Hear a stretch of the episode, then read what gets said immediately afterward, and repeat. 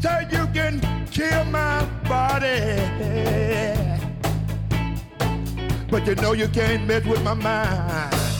Welcome to Economics and Beyond. I'm Rob Johnson, president of the Institute for New Economic Thinking. Say you can kill my body. Say you can kill my body.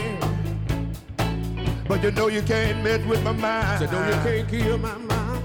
You know we'll go away. Come back, come back, come back. Come back. My second time. I'm back again here with Tiger Gao from Princeton University. He's a brilliant young man, very sensitive to all the issues that he wishes people were learning about while they're in college, as well as the nature of a podcast.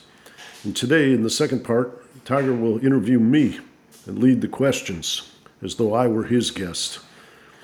Tiger, it's lovely to see you again. Thanks. I, I guess the, the first topic I would I would love to, to ask you about is uh, how how INET is changing or trying to challenge some of the orthodoxies of economics, economics academia, economics policymaking, financial markets. What do you see as some of the main problems and challenges in these fields, and, and how do you think INET is trying to push through to change it? Okay. Well, I guess there's uh, uh, different categories of, embedded within your question. One is where are the places that affect society where economics may be misleading and doing the most damage? In other words, where are the fights worth having? Secondly, is uh, if you're engaged in persuasion or reform, how do you approach that? And how has that changed in recent years? And so I guess where we started with INET, with the great financial crisis, and I had worked with the Senate Banking Committee, and I had worked with uh, Soros Fund Management, more capital, and both in hedge fund world, was the sense that the deregulated finance where government got in the way and the markets could take care of themselves until they didn't and blew themselves up. Created a crisis a crisis of legitimacy of governance of expertise of academic finance. And as you know george soros had written a book going back 1987 called the alchemy of finance. He was a student of karl popper. He believed in radical uncertainty that Frank Knight or John I Maynard right. Keynes talked about. Yes. And uh, myself, I had become an economist under the tutelage of a man named Charles Kindleberger, who wrote a book in the years when I was his student and his research assistant called Manias, Panics, and Crashes. So I guess I was well seated to someday meet George Soros because there was a sym- sympathetic psychological you know vision of the financial market process. But i think that great financial crisis many people thought it was going to be just uh, like okay you guys are going to go put that back together and then we'll be back on the tracks and everything will be fine. But as we saw after the bailouts and the rise of the uh, Occupy movement on the left, the Tea Party on the right, that loss of faith in government, loss in faith or notion of corruption, as Joe Stiglitz said, the polluters got paid. Uh, the people who made the mess are the people who got bailed out. You could start to see pressure. Even people, wise former Princeton, uh, Princeton graduate, Paul Volcker, would say to me in private conversations, we are not in a place where central bank independence is going to continue to be tolerated because Wall Street created a crisis. We bailed them out. Probably the right thing to do as opposed to going over the cliff into a depression for sure. But we're not buying state and municipal bonds so that schools and infrastructure and hospitals and localities can function. when they're in a depression that was caused by a Wall Street recklessness. And people are going to start, you know, like Ron Paul and others, protesting Fed's independence is that allows them to be taking care of the financial sector and not society as a whole. So you could see all of this evolving. Around that time, the work that Tony Atkinson, Tom Piketty did upon top income and wealth databases, part of which INET helped to fund. Joe Stiglitz's book, The Price of Inequality.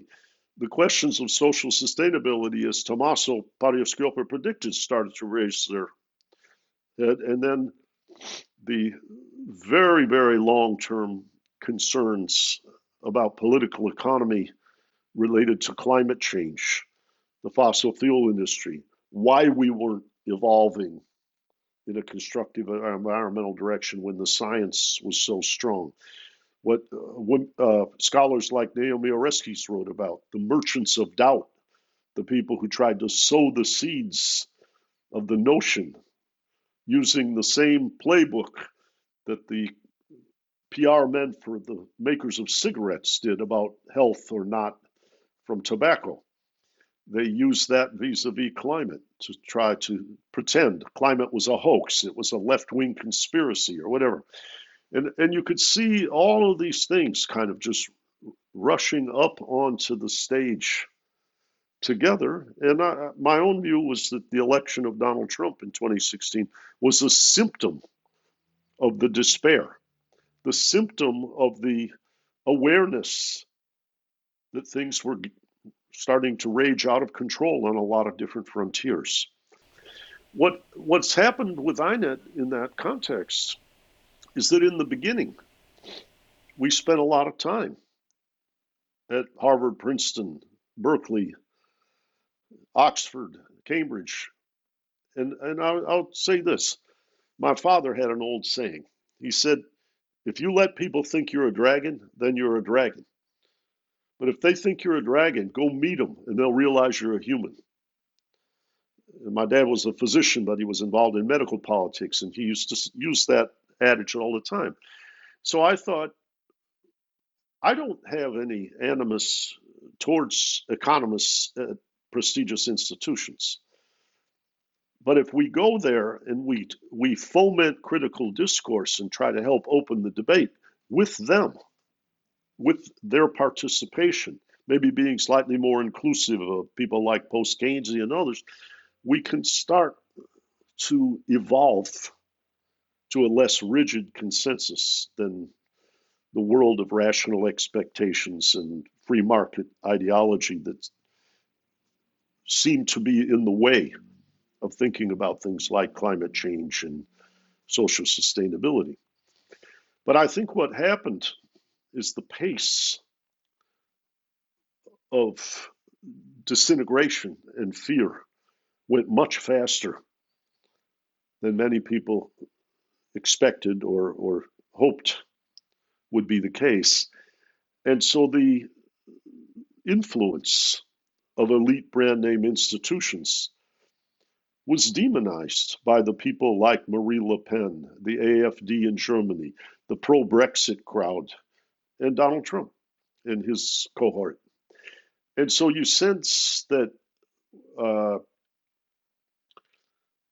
this, uh, and then I guess in parallel with that was going from traditional media where the influencers, the op ed pages, the network television, the leading cable television were the conduits to people and out into the world of social media. I remember once the famous New York Times reporter Tom Friedman and I had been in a working group, and he said, The only way I can keep my sanity is to not look at all the comments on Twitter about my column. I have to go inward yeah. and not be bombarded yes. by hate mail and shaken to my roots. And I thought that was a beautiful and a humble way of of expressing it. But the but the idea that Walter Cronkite, the New York Times, and three Ivy League professors at Harvard, Yale, and Princeton decide what America's going to do just wasn't the model anymore. And so I guess what I would say now is at INET, we want to foment critical discourse not saying we have a policy, but saying let's debate the full spectrum of the policy so that people learn. They enlarge their imagination. One of the mentors of my undergraduate career was an international economist named Rudy Dornbusch. He's from, he's no longer alive, but Rudy once said to me when he was consulting for the hedge fund industry, he said, You were my student. Why do you guys get paid so much and we don't get paid? And I said, Rudy, your job, and you do it beautifully, is to expand the imagination. And our job is to pick the right model and act on it. And I don't know why they pay one more than the other because both are valuable. But he, he got a good laugh out of that, so did I. It was, but but Yeah. it, but the expansion of the imagination, multidisciplinary activity, and so forth, I think is people like the MacArthur Foundation. When I was starting INET, put together multidisciplinary research groups. And everybody, economists, sociologists, anthropologists, political scientists, historians, all felt they learned more because of the respect of the people that weren't in their tribe that they developed because they're quality minds in all of these disciplines. But as the outside game of social media, as you might call the signal to noise ratio deterioration took place, as the loss of trust in elite institutions, I think that INET has moved in directions which have to respect that change in the channels of influence, but it's also moved in the direction of thinking what is important is not just influencing the research leaders or the peer reviewed journals, which we've done a lot of work in analyzing how they constrict issue space or have crony cabals, etc. But people like James Heckman and Angus Deaton and George Akerlof have done really serious work about these these challenges of The, the, the peer review the journals. five. And, and you know they influence tenure. They influence research assessment exercises in many countries. They'll pick a guy who's widely published before they'll pick a guy whose proposal is interesting. Because some people are like in a tenure decision. If you say no to tenure and you're a dean, you you might get sued. How do you defend yourself? If you're a research allocator for the government and you fund a controversial project, how do you defend yourself? And they were using the scorecard of peer-reviewed journal as a what I call indicator or litmus test of who is deserving of research funding. So it's a very powerful mechanism. But I think to come back to it at at this juncture, moving upstream towards the realm where we started this conversation. What's in the curriculum? What's the education? What's the difference between tests and credentials in your major and the broad array of things? How can INET create what I will call a repository of alternative thinking that's not just taking a bite out of an Ivy League agenda, it's fomenting a broader critical discourse and making it free. Then a student like yourself, put it in a metaphor, your head is not in a cage. You don't have to pay for it. There are things to explore that you may disagree with, but they tweak your imagination. And I think moving towards that realm also is doing something which is not playing an inside game with experts, but recognizing the outside game of the broad political participation of citizens at elite schools and other schools who can become more sensitive, more sophisticated, more curious, and more vital as citizens in contributing to a democracy in which market capitalism is embedded and at times may need to be constrained. So there are a lot of facets to it. It's it's a very uh, fluid thing, and I think it requires a lot of humility uh, in the sense that it's not. I, I- I think you could get depressed about not being persuasive in many instances. I think it's a glacial process rather than an aha kind of thing. But but it, there there are many fronts associated with the challenge, and there's a changing structure of society and what's viewed as legitimacy, and they all they all influence strategy on the fly.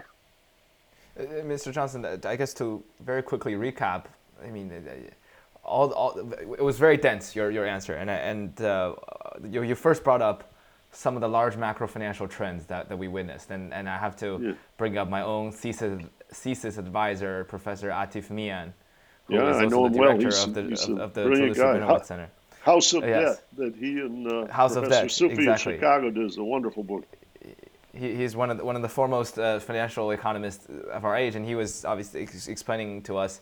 Uh, he was trying to link inequality, credit, um, the, the, the fall of interest rates, asset prices, productivity growth, all of those things together and, and, and analyzing those secular trends. And, and so that was one part, the, the macro financial issues and, and how a lot of the experts and market participants before 2008 were unable to, to, to imagine the unknowns, as you were saying. Yeah. So, so that was the, well, for the instance, second part. The bailouts, yeah. instead of mortgage reductions and recapitalization yes. of the banks and right uh, down uh, to the their banks. bondholders had huge distributional and fiscal implications. Yes. But but yes. the world the world didn't have that all on deck and in a consciousness yes. of like these are on the menu. Ex post. Yes. He Ex-post. and Sufi explored and articulated yeah. beautifully what might have happened. But Absolutely. wasn't necessarily in the middle of a crisis where anybody had the confidence to do those things. Right and, and, and the second part that, that you were bringing up, I, I guess, is what I would say is the fragility of the expert class in today's age somehow, because there, there are many explanations of this. Some people say it's because the experts weren't so good, and there are people who say it's because the media landscape has you know shortened everybody's attention span, and the experts feel obli- obligated to adjust to today's media landscape, which inherently reduces the quality of their arguments. Right? You have to reduce. Uh, my, my current professor, uh, Christopher Sims, who is uh, a Nobel laureate many years ago, and, and when I take his class, I mean, his way of thinking as, as a Bayesian, how he thinks about probability, how he updates his beliefs under uncertainty in today's age, how he thinks about hypothesis testing for, for COVID and why vaccines should, should work. And, and I mean, it's brilliant, but, but the common people do not hear this. If you look at Twitter, you look at all the shouting matches between academics, and if you go on CNN, you feel like the economists do not know what they're talking about. And, and, and so, so, so I guess the, the fragility of the expert class because of all those societal forces another thing that you, you mentioned. And the third thing is something very quite close to my heart, which is the, the tyranny of the big journals. I, I have personally n- not gone through the, the publishing process myself. I'm just an undergrad. Uh, but, but around me, so many graduate students tell me horror stories uh, and, and we see Twitter threads very recently. There, there, there, was a very famous Twitter thread just a couple of days ago uh, uh accusing some MIT Nobel laureates for, for abusing their power uh, and for threatening um, people. And it seems that everybody outside of the top schools have some horror story to tell uh, about the bad culture in top schools and how people in top schools abuse them. And, and yeah, so, so which is, which is lets you think about the irreality of academia and how p- academics might be even more political than the corporate sector, and they might be fighting each other for, for they might be incentivized to, to, to really fight for uh, re- rewards, reputations, and, and prestige in a, in a different way, in, in a different battle. Yeah. Well, um, one one has to be what you might call an institutional economist to study this context, because at one level, the idealized or romantic notion of the intellectual professor is someone who is independent, curious, has a brilliant sensitivity and skills to render, whether writing or mathematics or what have you. And so they are producing for the public good. There is another sense, which is beautifully articulated in a 1922 article by the muckraker and gadfly H.L. Mencken. The name of the article is The Dismal Science where he says the only people I trust less than theologians are economists because they understand the structure of power. They understand what promotion, they understand what angers the trustees or the development department. They understand what would stop them from getting a government position of prestige, like a member of the Federal Reserve Board or Federal Trade Commission or something like that. They understand what the media won't publish because their advertisers would be furious if they carried. So that, in essence, and this is a beautiful uh, comment I got from one of my board members, Gillian Tett, who works, she's a cultural anthropologist, she works at the FT. I asked her over a lunch at the onset of INET, I said, Jillian, give me some advice. She said, Robert, study the silences, because what not said will tell you where the power is in society. And I thought that was a fascinating notion. Was, but so in some level, like I said, the romantic open discourse where everything is these free, fair minded, brilliant people exploring is overlaid with all the incentives and the forces, which you might call the sociology and anthropology of the profession and that surrounds the profession, the context in which it's embedded. And that makes for a very uh, different interpretation. And the cynic on the outside says the expert is a tool. What John Ralston Saul, the famous Canadian philosopher, in his book Voltaire's Bastards, calls the rational courtesan. They're in the king's court, they're serving power, they're not describing truth or the spectrum of possibilities. And so I, I think there, there are lots of uh, people who might be, which I might say, too paranoid or too suspicious. But when the social system isn't working right, it fuels through the emotion of fear those suspicions and expertise goes on trial. Uh, Mr. Johnson, I guess just to quickly follow up, and, and perhaps this is something I'd love to hear your thoughts on, uh, which is that people outside of academia are sometimes very skeptical of what people in academia are studying. Uh, they, they think a lot of the times academia is ultimately not impact driven. They're ultimately incentivized by their own intellectual gratification. You, you need your research to convince three people around you or the referees at journals in order to publish, and you make whether marginal or non-marginal improvements of certain literatures, but, but you are incentivized to make theoretical, you're, you're, you're turned on by the theoretical challenges rather than seeing whether your, your, your research impacts people. And, and a lot of practitioners, whether in financial markets, certainly in financial markets, they're very skeptical of financial economists, but e- even in even in policymaking, because I, I, recently uh, spoke with a, a, a, former Indian high-level uh, policymaker who was on our show, and, and he, he, was advising Modi, and, and, he was saying how a lot of the research done by uh, Esther Duflo and, and Abhijit Banerjee, you know, the, the Nobel very recent Nobel laureates from 2020, randomized control trials, J-PAL, poverty reduction. He said it almost had no impact on economic policy. I mean, it, because you're, you're doing highly controlled idealistic uh, uh, uh, experiments, right? You just need a couple million dollars, you find two villages, and you run randomized control trials.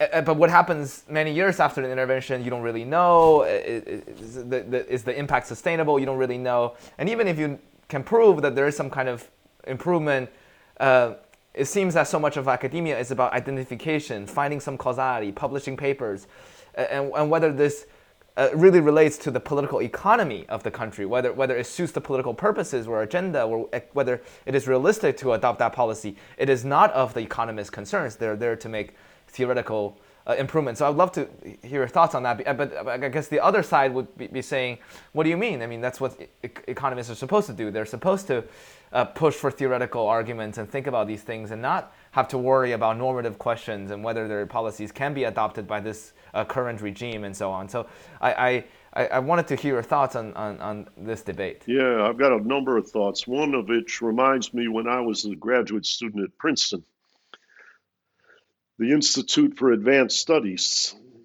at Princeton was run by an economist named Albert Hirschman. And uh, I would encourage people to read his biography by the Princeton historian Jeremy Adelman, because Hirschman was the kind of guy that, when he'd talk to me, I was a young guy wondering if I wanted to stay and do all this formalism.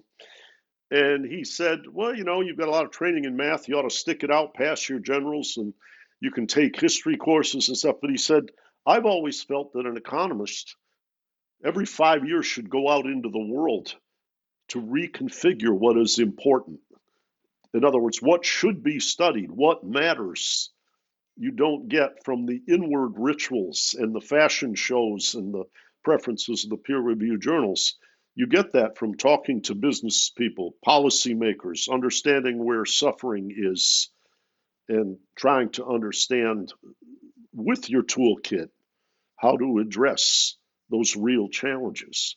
So I think I think that Adelman's uh, book gives you that sense of Hirschman, what I'll call the inductive inspiration as to what your research agenda should be that makes a meaningful contribution to society. And that staying inside, metaphorically, the monastery, dealing with your peers, being completely obsessed with the technique, the elegance, the beauty of a mathematical representation. And there's nothing wrong with being a great mathematician. It's like mastering a language. But it, it, uh, if it's done at the expense of using the tools for some purpose, it invites that skepticism. Early on, I well before the pandemic, I travel around the world a lot. INET is not an American institution in many ways. We've got outposts in India, relationships in China, all over Europe, and what have you. And I remember being in China one time at Tsinghua University for a lunch during a conference, and some of the scholars said to me, you know the most frustrating thing about our profession? I said, What's that? He said, When we go to the top five peer reviewed journals, which everybody tells us we have to do to get tenure here in China, we put out a paper that's an empirical paper based on what's happening in China because we think the world's interested in China. And I said, Well, it is. He said, Yes, but they say that the referees are all in roughly North America or London and the referees don't have confidence that they understand Chinese data. So they want us to take the paper with the same conf- concept and apply it to American data, and then they'll publish it. And these guys, these yeah. guys were they were tearing their hair out. They were like, "Wait a minute! No, people are interested in China. China's like this big new mystery coming on stage in the world economy. That should be published." And uh, but it, so there there were lots of interesting stories as I explored uh, what you might call the basis for INET, and then the how does INET help or make an impact early on. And I don't know how you match elegance, rigor, and relevance to satisfy everybody.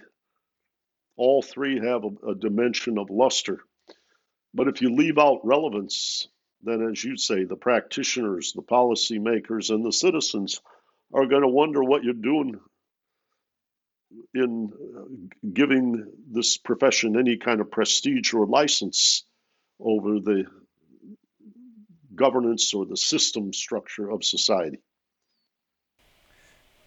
I, I guess one other thing I would uh, qu- quickly add on to that, uh, I mean, speaking of the economics profession, uh, perhaps you're a little bit more distant from, from this, but uh, at my age, when, when students think about getting a PhD, everybody is talking about this new trend called uh, pre-doctoral fellowships, pre-doctoral research assistants, pre-doc. Uh, you, you do two years of RA research for a professor, and then they'll write you a recommendation letter so that you can get into a PhD program, which means nowadays you would do two years of that plus six years of PhD, which is eight years. It's a very very long commitment. Oh, you and, meant and this, you, you know you didn't mean doing it like like I did riding shotgun. I worked for Morris Adelman and Kindleberger while I was taking classes. You're talking about as a full time. No, it's a full time job. Wow, wow. Uh, okay. I, I, I, don't know if you know this. I mean, I mean, uh, it started with Raj Chetty. I mean, he, he's the guy who kind of made made this very famous because it was really funny. I was talking to my friends. They were saying uh, Raj Chetty is like showing up at the all the conferences with like uh, three five publications every year, and everybody is like, what is what is he doing? I mean, obviously Raj Chetty is like uh, the, the, the best applied macroeconomist of our time. Yeah, but but also he has uh, 12 pre-docs. in, in Yeah, some- he has a, yeah, big lab. He's built and- a machine. Wow. yeah. uh, and, and people say uh, these labs are almost like investment banks. I mean, not literally, but in some sense, it's that you, you go in there for, for two years. Uh, they train you into doing data work, and you crunch data every day for two years. And eventually, you'll c- come out getting into a much better uh, PhD program than you otherwise would because uh, you, are, you have a recommendation letter from a famous professor. Yeah. yeah. And, and, and these days, it has almost become somewhat of a prerequisite.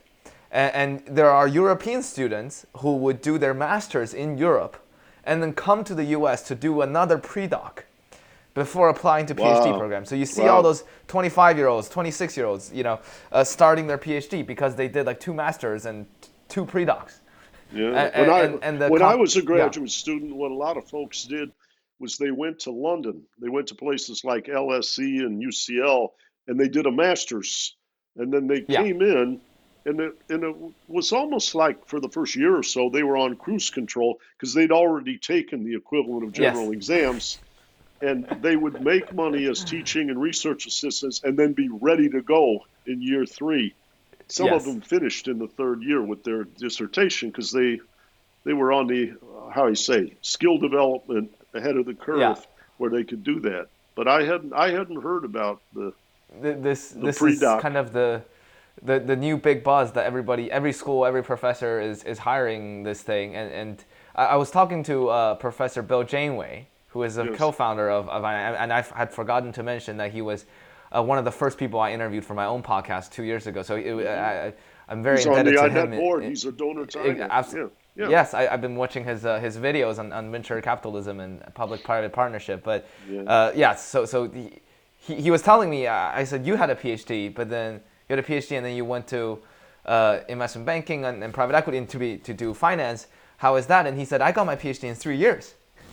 And I said if I were to get a PhD this year. Uh, I would need eight uh, eight years basically of my life, and and, and now I, I, I think that basically delays the profession. I mean, this is a huge huge debate within the economics professions these days whether it is fair to treat these uh, undergrads uh, and and whether doing this pre-doc thing is good for them, because the pro side is saying you, you gain two years of skills, you think about research questions, and you get to work with a professor very closely for two years. The downside is um, especially the theorists who don't use a lot of those pre-docs, they, they really hate this because they say you, you push your back for two years and you're, you're grinding those data. You, if you get your PhD in eight years, is that really worth it? So, so I guess my, my question to you would be, um, what, what do you see as the, as the necessity of, of an economics PhD? Because you got the economics PhD, but you ended up going, you did not end up going to academia. So did you No, no. feel like, I mean, it, it, these days it's, it's not worth it to, to do this? Well, I think um, different people are wired different ways, and I just got to the place where I, I had a lovely experience. Alan Blinder, Bill Branson, Joe Stiglitz, Avinash Dixit, all kinds of very interesting people. Uh, lots of Lester Chandler, Bill William Baumol.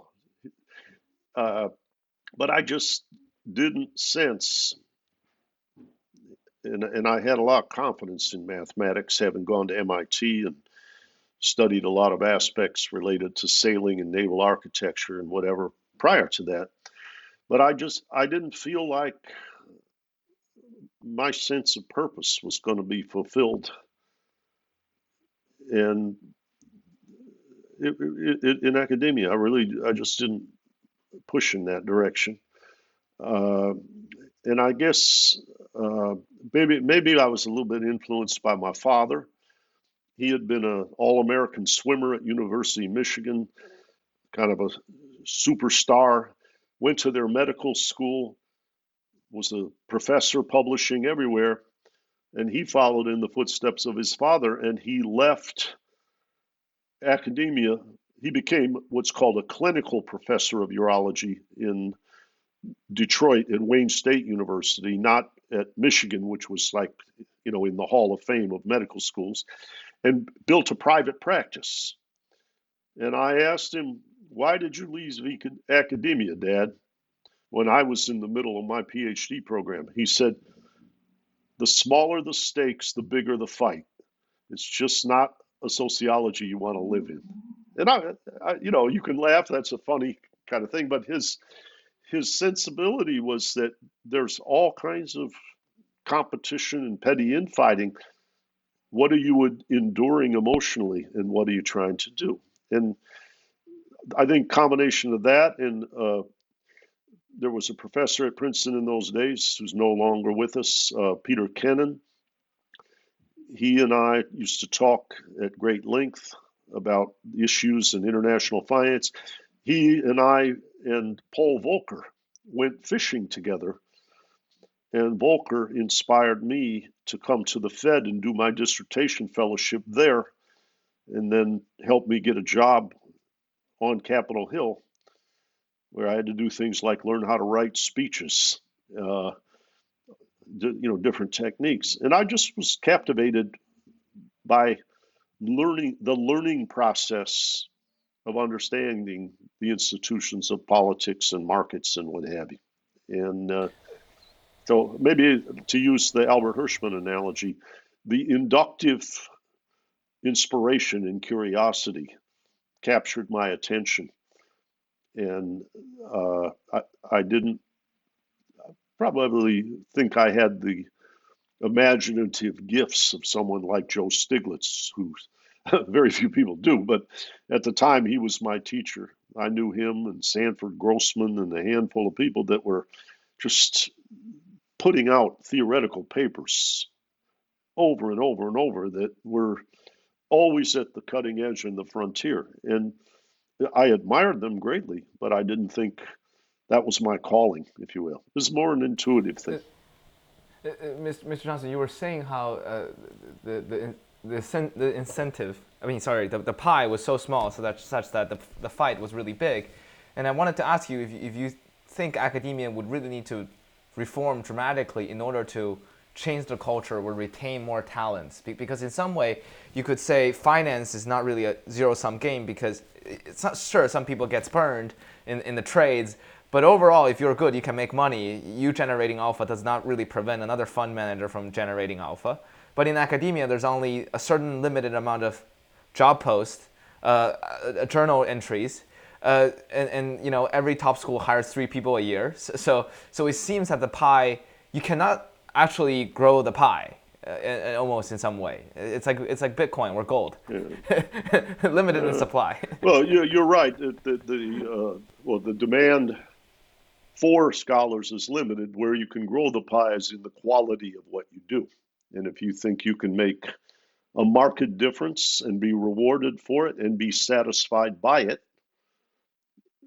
uh, and that has to do with the tastes of the profession, what they uh, would ask you to do, what they would honor as truly creative.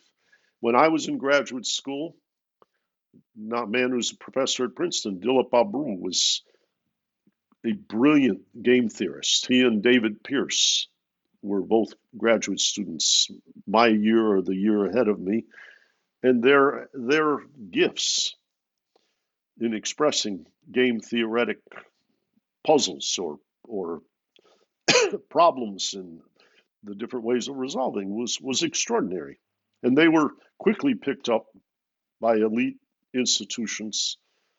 Princeton had a reputation in the realm of game theory and high theory, and uh, they were they were in their element.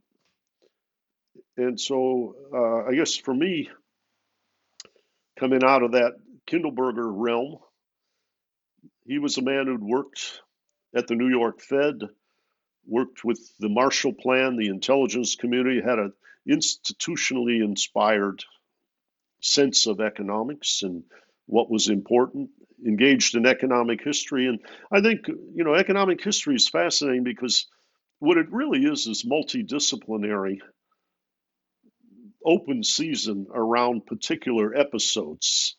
Hopefully, with things like data and economic tools, you can shed light on things, but it's much less constrained than working in the theoretical framework.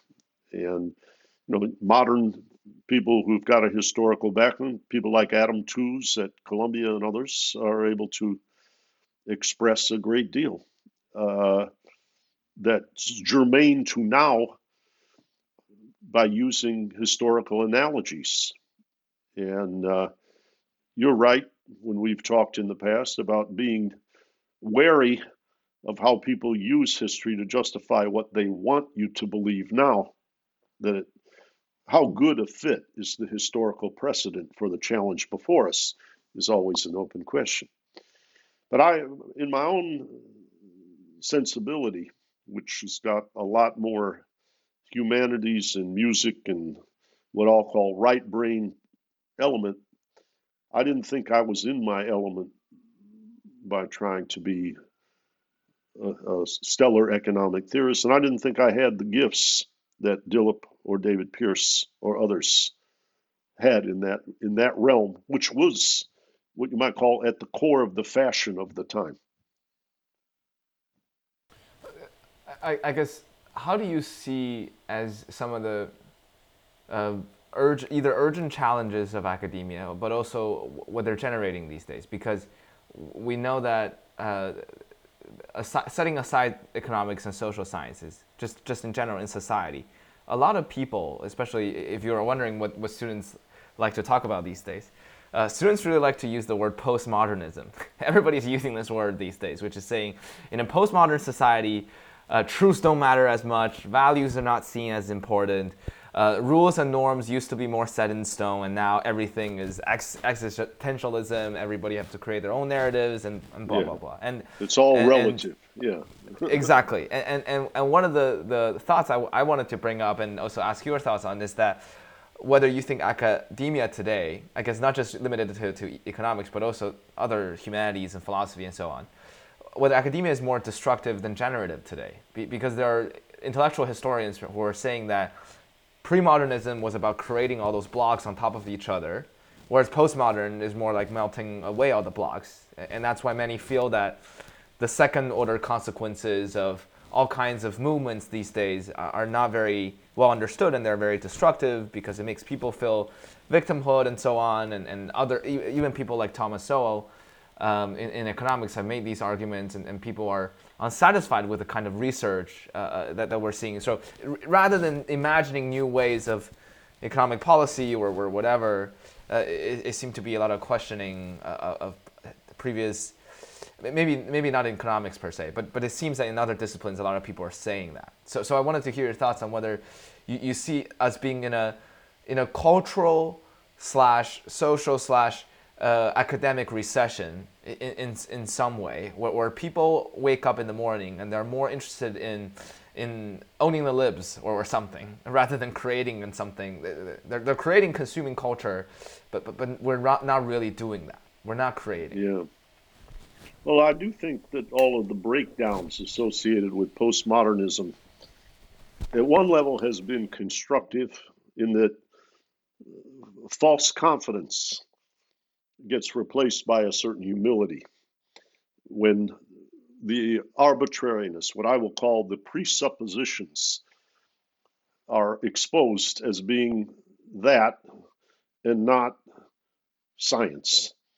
You know, you can create a nice array of things with normative implications and call it science unless the presuppositions, which are building blocks, arbitrary, sometimes making it, quote, mathematically tractable, have a huge influence on your result, in which case you're not proving anything, you're asserting something. So I think some of the postmodern uh, challenges restored some humility.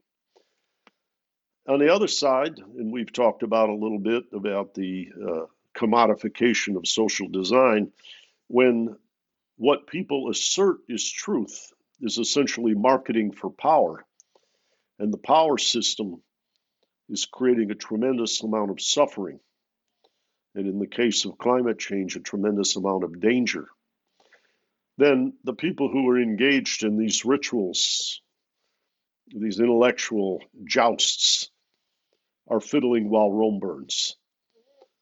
And that there is an enormous need for courageous people who understand what's going wrong. And there's an even deeper need for understanding the psychology of healing. The book I most often cite in podcasts now was written by a man named John W. Gardner, who was a Republican Secretary of Health, Education, and Welfare in the 1960s in the Lyndon Johnson, which was a Democratic administration, who presided during the time of the riots in Watts and Detroit and Newark and other places. He presided at the time when Martin Luther King was murdered. He presided and observed as a former cabinet official as the Black Panthers rose up, as the 68 conventions, particularly in Chicago, exhibited violence, and as people were terrified of a disintegration. And I would encourage everyone to read his book called The Recovery of Confidence because it's about needing dissent and needing purpose at the same time. And when you talk about the questions of uh, postmodern rivalries and debates and so forth, it feels like the dissent is present, but the purpose hasn't been defined. Technique, knowledge, and wisdom are different parts of the human spirit. And I think that many of the people screaming at these academic food fights, metaphorically, are saying you're not focused on the important questions and you're not exercising wisdom and you're not healing society. And perhaps you're not free to do so. I know people who study universities. Jerry Herron at Wayne State in Detroit uh, wrote a book in the 1980s called The University and the Myth of Cultural Decline, which was the power reaction against uh, what I'll call left wing human, humanitarian or humanist uh, liberal arts educators. There was a famous document called the Powell Memo by a man named Lewis Powell. He wrote it as a memo for the Chamber of Commerce, and he later became a Supreme Court justice, saying, Why are we letting the anti war movement and people like Ralph Nader and the hippies and these left wing intellectuals have so much influence over the design and structure of our society in this chaotic period? We need to exercise the strength and the power of corporations and the sense of purpose and the and the not demonization, but the actual affirmation of the importance of business. And he, he created a rallying cry for a profound change in the incentives around the university. And I don't know if perhaps now, 40 years after that time, maybe a little bit long, 50 years after I think it's 49, 50 years since the Powell memo was written, whether the pendulum has gone too far in the other direction. There are a whole lot of people that joust to demonstrate their intellectual acumen, and they only pick fights that won't offend powerful people because they don't want to get caught in the crossfire. So I don't know how we deal with important questions that do affect concentrations of power and exercise wisdom and a recovery of confidence unless courage is, is part of it. But clearly, the kind of wrestling matches that you're talking about are not sufficient for intellectual to, to play a, a wholesome and important role. Yeah. Uh, uh, Mr. Johnson, it, really fascinates me that um, you didn't use the word uh, truth in, in, in what you were saying. You were t- talking about return to this kind of dialogue or whatever. And, and uh, a lot of thought leaders these days and, and public intellectuals, uh, they, they often cite misinformation as a big threat to our society, and they cite the deviation from facts and truth as a, as a huge um, reason why we're in the shape we are today. Because, I mean, going back to your very first question about Rome being on fire. And, and I wanted to hear your thoughts on, on truth because it seemed to me that that that, that truth. Uh, I'm not sure if truth matter as much as we make them to be. In in the sense that humans are not naturally truth seeking. We, we're um, we're more driven by our narratives, and, and narrative is, is, is a word that you used in our previous discussion. And it, it's not just the stock markets and bitcoins that are being driven by narratives right now, rather than fundamentals, but rather, uh, you know, you, you Yuval Noah Harari wrote wrote this in *Sapiens*, and his whole theory is that humans are fundamentally organized by uh, narratives. So, so, uh, so I, I, wanted to ask your thoughts on this statement because it, it seems that there's no point to try to get back to the truth because truths don't really exist per se, but but it should be that we need to get better to get back to better narratives, meaning back in back in the post World War II period, it used to be patriotism that, that was the main narrative, and today it was nationalism. Today is tribalism that, that's the main narrative that's that's driving the division. So it seems that it seems that we just need to create a better set of narratives, right? Well, I think the yearning for that notion called truth is a reflection of what my friend Vincent Hendricks in Denmark wrote about in his book Infowars. And it's it's about the uh, inability of people to uh,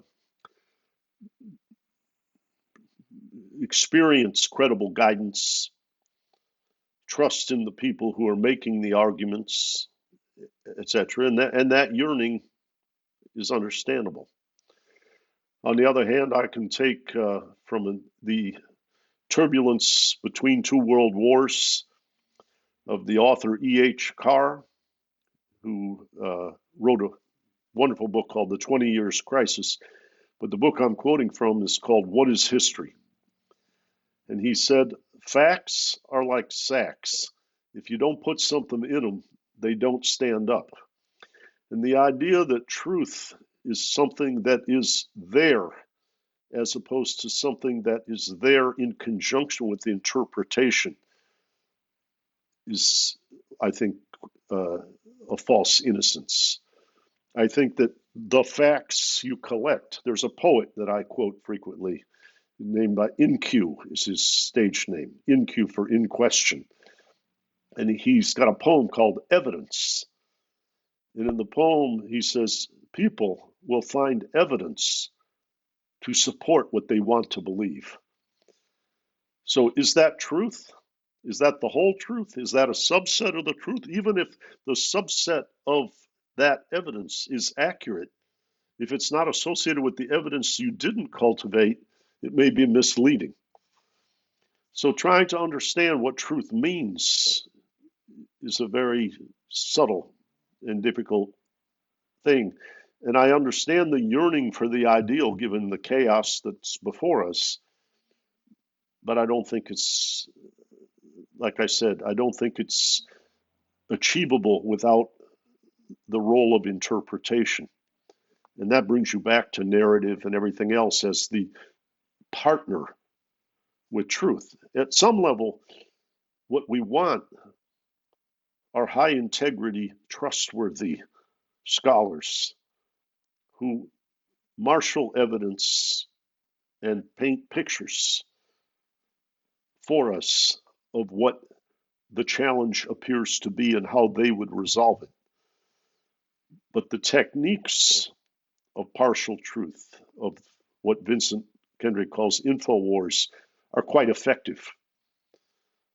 And at some level, we need to, I think, deepen our awareness of mind science to understand the regions of the brain and what affects your perception of truth, how you might be given comfort rather than truth by a certain stimulant, and that the comfort that you experience overrides your ability to discriminate between truth and falsehood. But but it, but I these are very very interesting questions that you're asking. But but truth truth is not quite so easy. I remember John Lennon singing the song, Just Give Me Some Truth. And I remember one of my friends who used to uh, know and work around the Beatles and some of the Beatles, he said, He used to say, "Give me some truth." He'd sing it on stage, and then after the concert, he'd mutter things like, "I just wish I knew what truth was."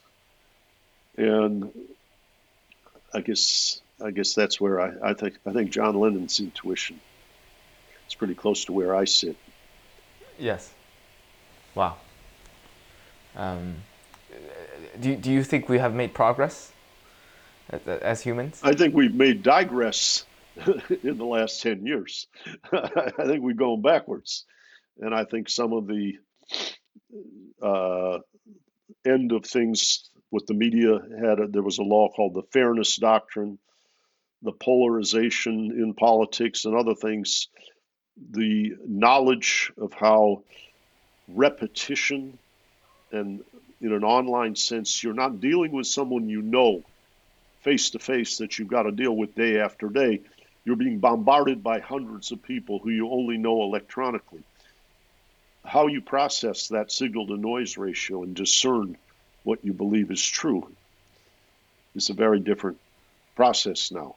When you're with a human being, there's all kinds of elements of nonverbal communication. What poker players call a tell.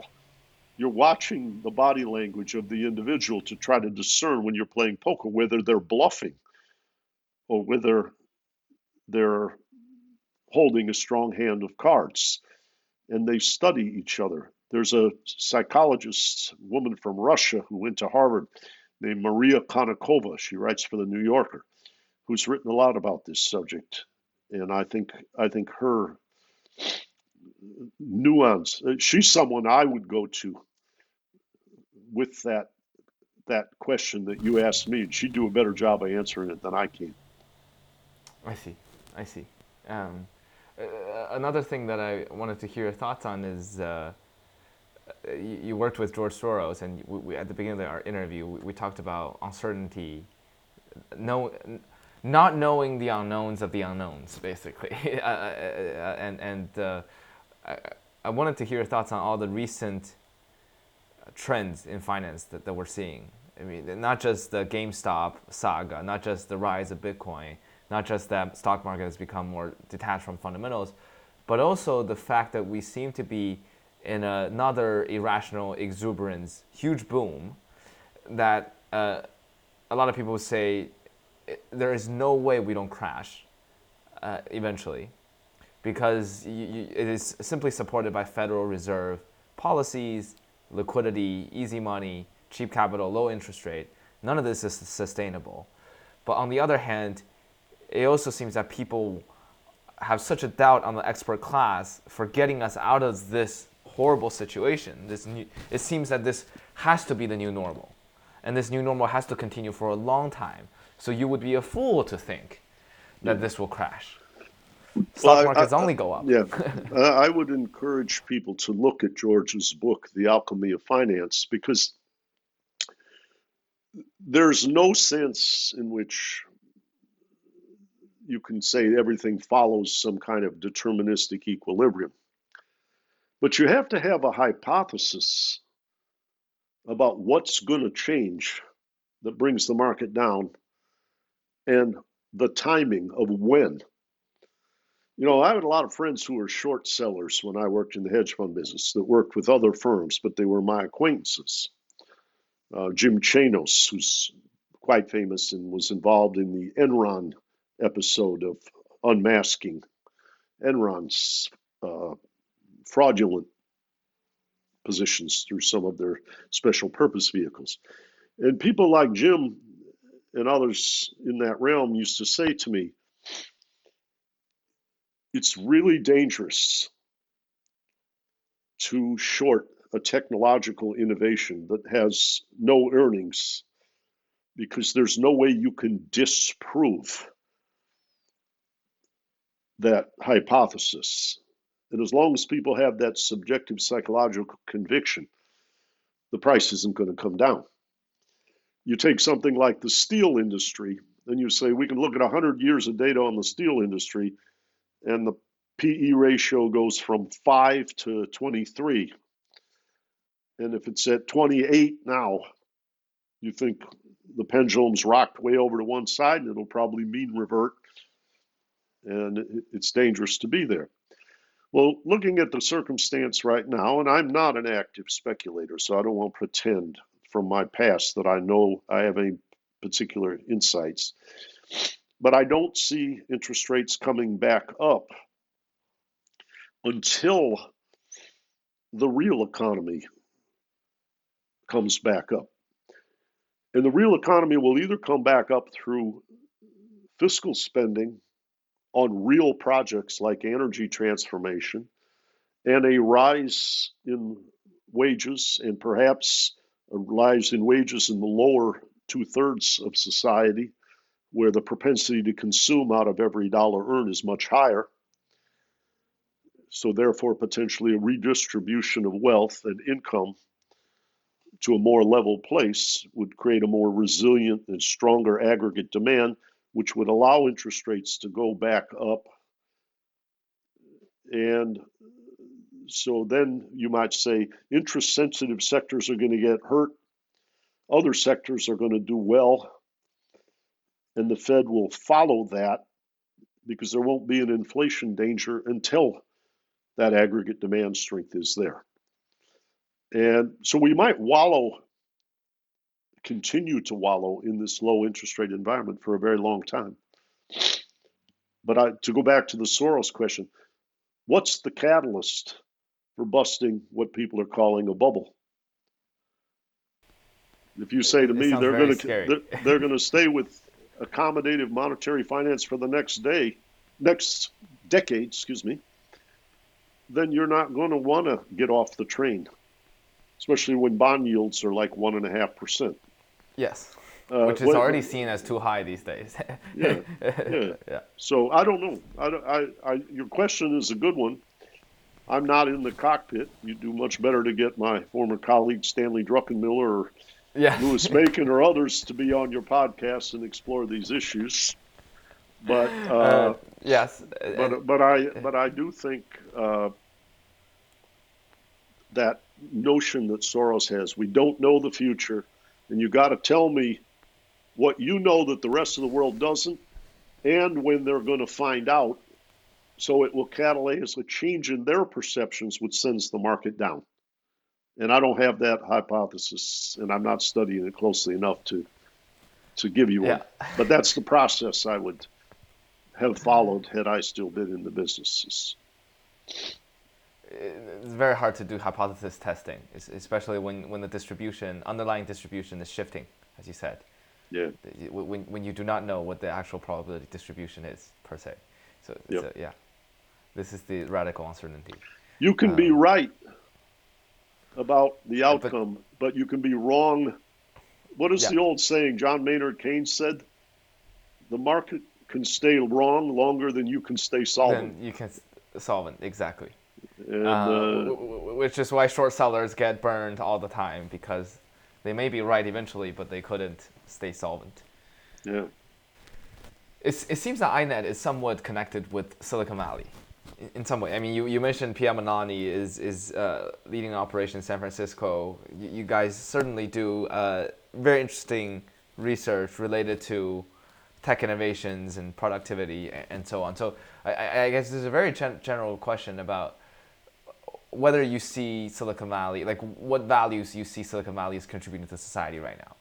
Wh- wh- Whether we are in a great technological stagnation, as some people would say, whereas uh, Eric Weinstein would say we we are uh, we've been uh, innovating so much in bits and not the quantum, or, or Hmm. um, yeah, Well, well, I think first of all, um, there's a. I see a tide raising. Uh, I'll quote my friend and professional colleague Rohinton Medhora, who runs the Center for International Governance Innovation, has been a partner with INET uh, through his founder Jim Balsillie being one of our founding donors. And Rohinton asked a question. We were at a meeting at the Vatican last, just before the pandemic, last February, with Pope Francis and his team. And Rohinton, I'm paraphrasing, said essentially, why do we have a Food and Drug Administration where you trial the drugs, you make sure they're safe before you put them out there?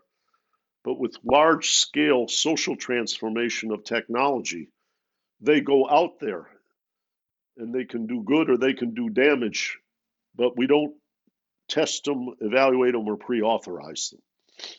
I think there are a lot of people who are frightened right now of the what I call natural monopoly, the increasing return structure, which creates tremendous concentrations of power in the governance of information and perceptions by people like Google and Facebook. And so there is a lot of movement afoot. INET has produced some research reports on antitrust enforcement. There's a lot of concern about the relationship between the service they provide, say Facebook connecting you with all your high school friends, and the data they collect, which can be used for marketing or intelligence and espionage without you knowing. And I think that we we're in the middle right now of exploring what I what Rohinton might have called the social ramifications of these successful market structures. And are they doing good or harm? We mentioned earlier in this conversation the social dilemma, the quality of the information environment, the quality of democracy, the ability to separate commerce from cybersecurity in the multilateral relationship between the United States and China, the ability to monitor hacking. All of these things have very, very profound social implications, and I think we're still at the infancy of trying to understand how to harness them for social purpose. And In a place like the United States, where the what I'll call fetish of individual rights and freedom meaning the freedom to do what you want, but doesn't include the freedom from it being done to you by others. We have to re envision what is the balance and what are the ramifications. I think the displacement of work associated with automation and machine learning has productive potential. But the history of the United States, say since 1970, is not inspiring in what you might call the adjustment assistance for people and regions and professions who are being displaced by innovations. And some of the social despair and discord that we've talked about in this conversation are now on a, a scale and a breadth that is quite daunting. It is part of the rage and the despair that we are grappling with. So I do think that the what you might call deeper questions of what is the purpose of a society and how can technology be channeled, shaped, governed to be aligned with that sense of purpose is a very important mission in the coming decades. And the capacity of governance to actually understand. When I go to the seminars that we hold in the Presidio at PIA's gatherings for INET, it's fascinating for me to learn how much these people from Silicon Valley around the table understand about the structures and what they're doing relative to the people in Washington. So to govern something, in other words, you don't want to throw the baby out with the bathwater. You got to be able to understand what the good of it is and what the bad of it is that needs to be restrained. That involves understanding the technology and understanding having a vision or a metric of what social purpose is so you can align the technology with social purpose. And I don't think that at this juncture we have matured in ways that allow that. And to say whatever a tech entrepreneur wants, wants to do, they can do because of individual freedom is an Ayn Randian kind of fantasy. Which and, and I, guess I guess, not, yeah. I mean, at the other end of the pendulum is authoritarian control of everything and stifling of innovation that could be helpful, or people fighting over intellectual property rights, and so the better thing can't be discovered, using litigation to intimidate people so that you can take them over at half the price of what their innovation is worth if you've got deep pockets. There are all kinds of things happening in that realm that are very, very profound potentially on the quality of life. And I think we have to we we have to understand that. On the plus side, I'm very uh, curious about removing what you might call the barriers to education. I went to MIT. I understand that the electrical engineering curriculum that I experienced is available online for certification all throughout India. That may have some very powerful equilibrating uh, alleviation of poverty, creating knowledge intensive human capital in places that couldn't afford to pay the tuition. So I think there, I think there's, it's not all good or all evil, but to me it feels like, as a society, we have to redefine what we want and it's almost childish to just focus on individual rights in light of the lessons we're learning. And we have to understand the ramifications of these innovations, and we need to channel them in constructive direction. It's really interesting that you brought up the people can learn how to code ex- example because uh, uh, right right now you, you can just get certified by Google by, by going through their, their courses and you can get a job there or something that, that, that is equivalent as a college degree in, in computer science or, or data science, sorry. And, and so I guess, does that mean, this is kind of going back to the very beginning of our conversation, which is the discussion on Michael Sandel and the uh, tyranny of meritocracy in, in some way. So uh, does that mean um, credentialism will be increasingly uh, more obsolete as, as we democratize this thing. So, so in other words, what is the point of having another Princeton? It seems that uh, the, the only solution out of this current elite thought bubble uh, of, of Princeton or whatever is that you either uh, significantly reform it or you simply democratizes this to such an extent that the elites no longer exist. Mm-hmm. Well, as you know, both Steve Jobs and Bill Gates did not finish college, and they yeah. did okay. Yeah. I think yeah. if you're talking about what you might call vocational tools, that's a different thing than what you might call building the soul of society. There is what I would refer to as a humanities arts civics, meaning understanding the institutions of society and their ramification philosophy, and other things that should nurture the curiosity of most every citizen. Probably should start in high school or junior high school. I have a daughter right now in sixth grade who's reading the Iliad and the Odyssey and writing poetry about it. And she's a very gifted student. But the uh, I think those parts of what I'll call soul development are very important. I think the vocational skills, which are related to the credentials and the career development and the economic security that one might achieve, are a different category. And I don't know quite how to organize education so that all of these things are, are what you might call at in proper levels brought to bear for the young people of tomorrow. Mr. Johnson, there's simply too many other themes we can dive into, but perhaps I, I should uh, consciously, gradually uh, wrap up with, with one last big, big theme I wanted to hear your thoughts on, which is the future of capitalism in, in some way. Because there, uh, you mentioned this Ayn Randian view of Silicon Valley, which a lot of people say is the, the you know, this uh, Schumpeter, Schumpeterian creative destruction, uh, view of Silicon Valley. You leave them alone, let them create values, and if they can sell a software that's adding value to society, that kind of view, uh,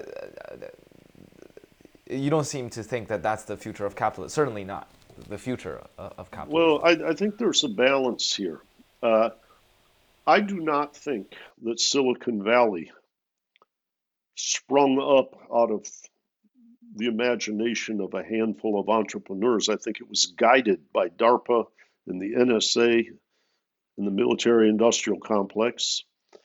Just and has many side effects that weren't related to the initial agenda that those gifted entrepreneurs and so forth imagined and are now developing and implementing.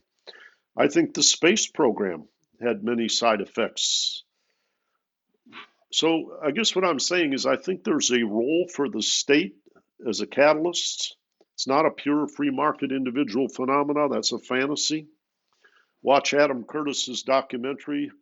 Was it all all wrapped up or all caught up in machines of loving grace? And it's about the libertarian fantasy that kind of took 60s counterculture and whole earth catalog marketing materials to this notion of freedom of technology. But I think that the uh,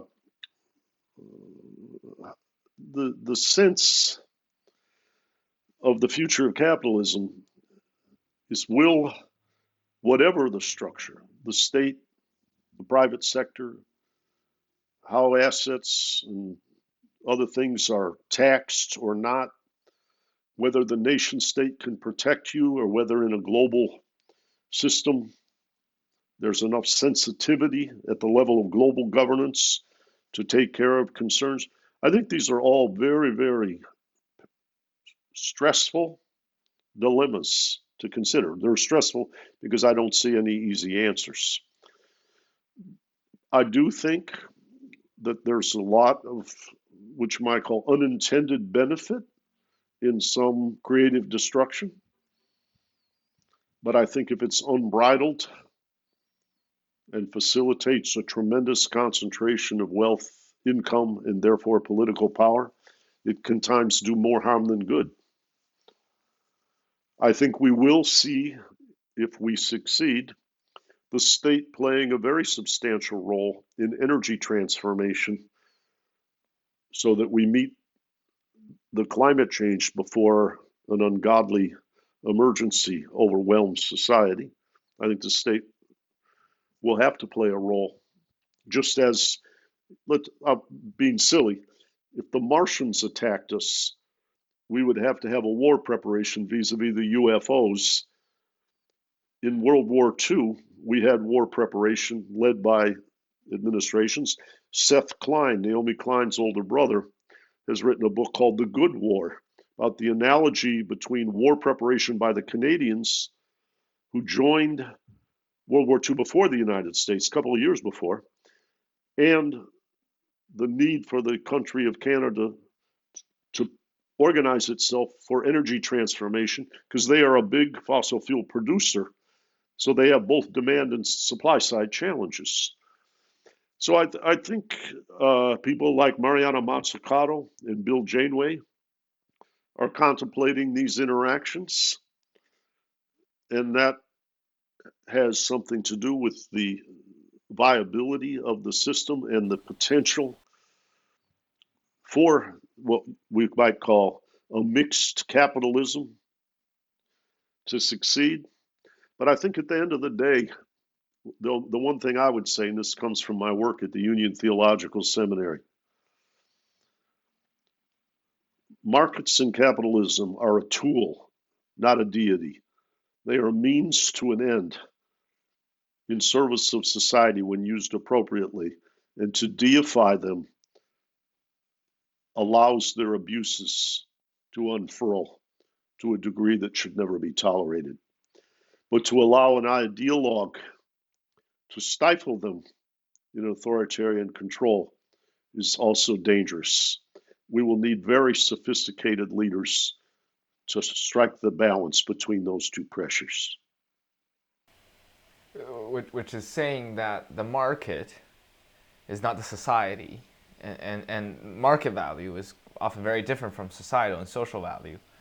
Uh, and, we, and we have yes. to be mindful of that. And, and, and when markets and capitalism are embedded uh, within a functioning political system and society and democracy, right.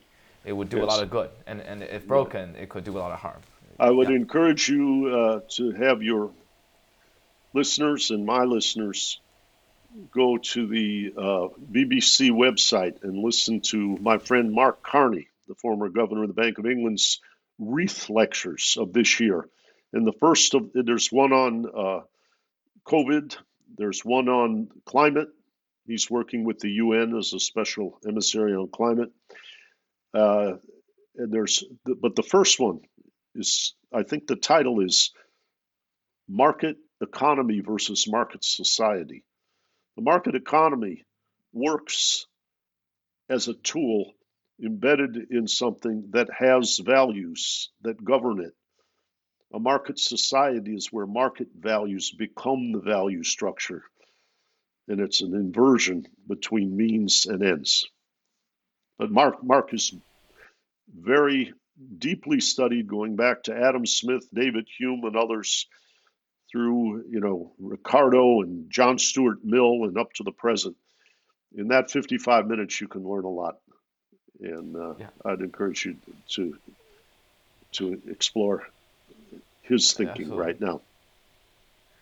Uh, uh, to to kind of conclude, what, what would be one contrarian thought that you hold that uh, many people around you, even at INET, or, or many of your intellectual peers, do not agree with? I think at INET, there's a great deal of focus on this question of the inseparability between politics and economics. And what I've said in this conversation is the commodification of social design. The moral legitimacy of capitalism is being embedded in a democracy. And when it captures governance and can buy policies. For instance, when the financial sector, through its campaign contributions, can have itself deregulated, maintain budget austerity so that when you need a bailout, you have contingent fiscal capacity at your disposal. You're allowing that sector to subsidize itself at the expense of the public that's just a hypothetical. That it's not. I don't think it's entirely hypothetical, but I'm saying it's, it's just an example. This pertains to many different sectors. If the fossil fuel industry is not brought to the social challenge, then we're in real trouble in terms of life on Earth. And maybe a few people with a billion dollars of stranded assets can use that money to get on a spaceship with Elon Musk and go to Mars but the rest of us experience hell. So I think uh, it's that relationship between defining a moral social vision, debating it so that it's not dogmatic or authoritarian, and having the institutions that can guide society in that direction. I think about things often like how much civil servants get paid in America. Compared to Singapore, they're paid a pittance. They sometimes have to go to work for the people they regulated so their kids can go to college. That's not serving the American people. So uh, I, I live in America, but I mean the concerns are, are worldwide.